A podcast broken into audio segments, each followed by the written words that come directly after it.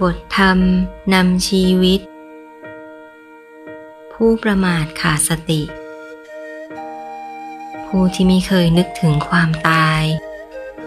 มัวประมาทอยู่ ว่าตัวจะยังไม่ตายง่าย ๆ ชีวิต จึงเต็มไปด้วยการดิ้นรน ต่อสู้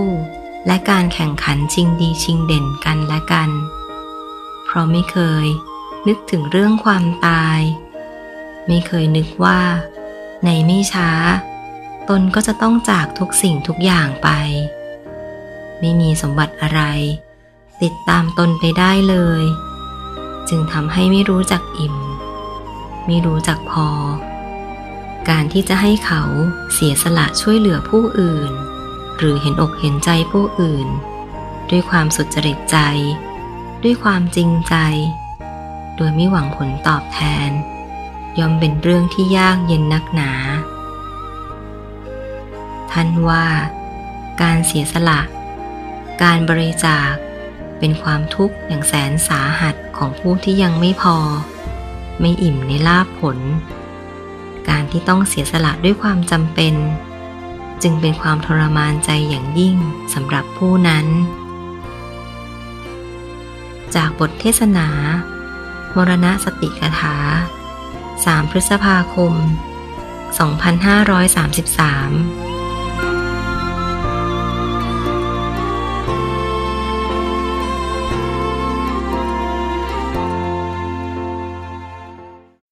บทธรรมนำชีวิต ปรับตัวเหมาะสม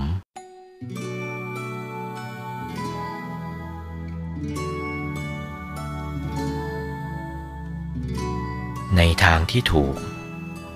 คนเราควรเคารพเชื่อฟัง อ่อนน้อมยินยอมและปฏิบัติต่อกัน ไปตามธรรมเนียมที่เหมาะสม ถึงคราวเคารพก็เคารพ ถึงคราวอ่อนน้อม ก็อ่อนน้อม ถึงคราวยินยอมก็ยินยอม ถึงคราวแข็งก็แข็ง ปรับตัวให้เข้ากับสถานการณ์และบุคคลเป็นดีที่สุด คนที่ฉลาดในการปรับตัว ท่านเรียกว่าผู้ทำตัวได้เหมาะสม ย่อมผูกใจคนรอบข้างไว้ได้ จากหนังสือคำพ่อคำแม่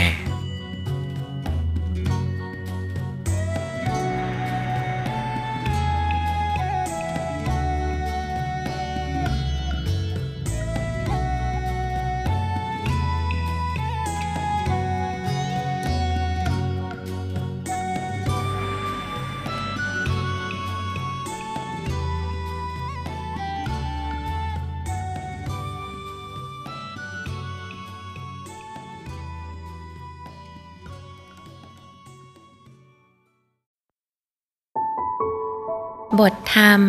นำชีวิต พัฒนาวินัย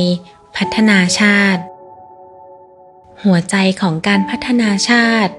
อันดับแรก ก็คือ การพัฒนาคนในชาติ ให้รู้จักระเบียบวินัย ให้มีระเบียบวินัย ให้ยอมรับว่า ระเบียบวินัยเป็นสิ่งจำเป็น ต้องพัฒนาในแง่นี้ก่อน คือต้องเริ่มที่จุดนี้ เพราะจุดนี้เป็นจุดยืน เป็นจุดหลัก